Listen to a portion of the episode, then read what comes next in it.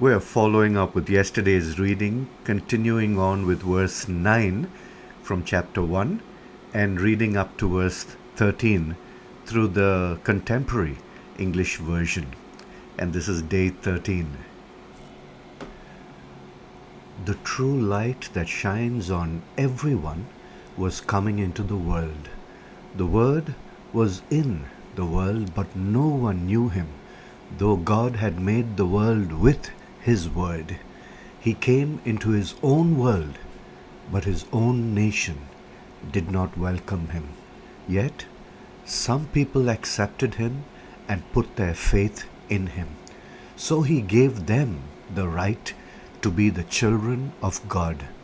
They were not God's children by nature or because of any human desires.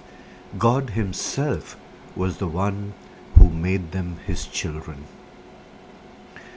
Heavenly Father, thank you for co opting us into your family and calling us your children, and for us to be able to call you our Father who art in heaven, and we hallow and praise your holy name. May your kingdom come amongst us, and may your will be our most ardent desire. Continue, Lord, to give us our daily needs and forgive us, Lord, for our many sins, even as we are forgiving of those who have wronged us.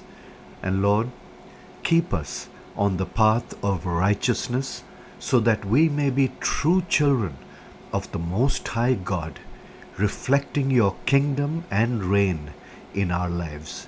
To you belong all power and glory forever and ever. Amen. Our carol for today is sung by a a cappella group from the US called Voctave and they sing Joy to the World for unto us.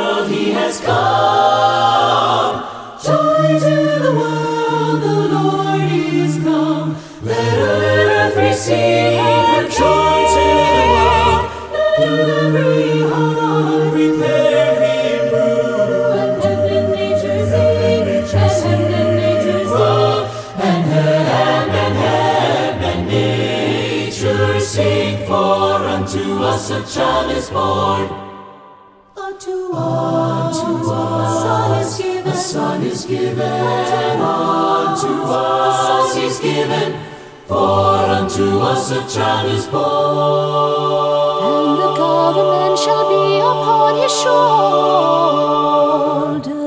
And the government, the government shall be upon his shoulder. And the government, the government shall be upon his shoulder, and his name shall be called